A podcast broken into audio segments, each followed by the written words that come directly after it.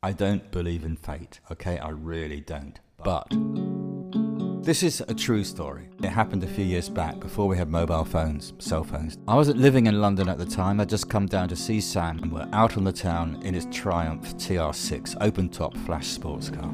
And we're going from bar to bar, and at each stop we're drinking triple whiskies. Okay, that's not a good start. Drinking and driving is, that's not good, it's bad, yes, okay. End of the night, I remember getting into the TR6 and making sure I'd put the seatbelt on properly. It's one of those serious racing car harness type seatbelts, you know, you pull it over your shoulders and you clip it in. We're racing down the Euston Road going west fast, and we hit something. Not a person, not a car, thank God.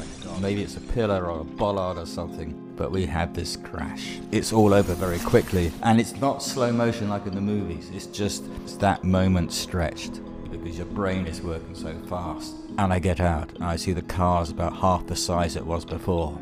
But I'm fine, and Sam's fine, and I feel no pain. But Sam is being taken away by the police, who are there already. They want to put me in an ambulance, but I insist and say, no, no, I'm fine, and I start to walk away. Then Sam slips something into my pocket, but I don't know what it is. In fact, I don't know he's done it.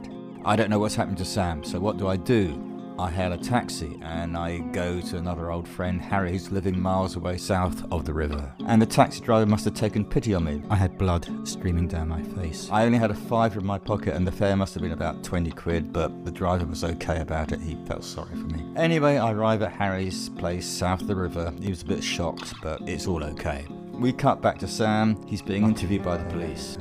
Yeah, they breathalyzed him. He didn't know where I was. I didn't know where he was. Cut to me at Harry's flat. I put my hand in my jacket pocket, and there are Sam's keys. Sam gave me the keys to his flat, thinking I was staying there. Cut back to the police station. They charge him with dangerous driving and they let him go. Cut back to me, I'm feeling bad. I'm throwing up violently. I'm not used to drinking so much whiskey in one night. Then I crash out. Sam, meanwhile, probably feeling just as bad as me, but he's breaking into his own flat because I have his keys and he's got no idea what's happened to me. Now, I don't believe in fate, okay? I really don't. But the next day, and this is the really strange part, I get on the tube to go into town, into the West End. Now, the tube, the London Underground, 270 stations and 4 million passengers a day. And I get off in the centre of town at Oxford Circus. I get off the tube, and there on the platform, looking at me, is Sam. So I say, Hi, Sam. I think I got your keys. And that's it, that's how the story ends.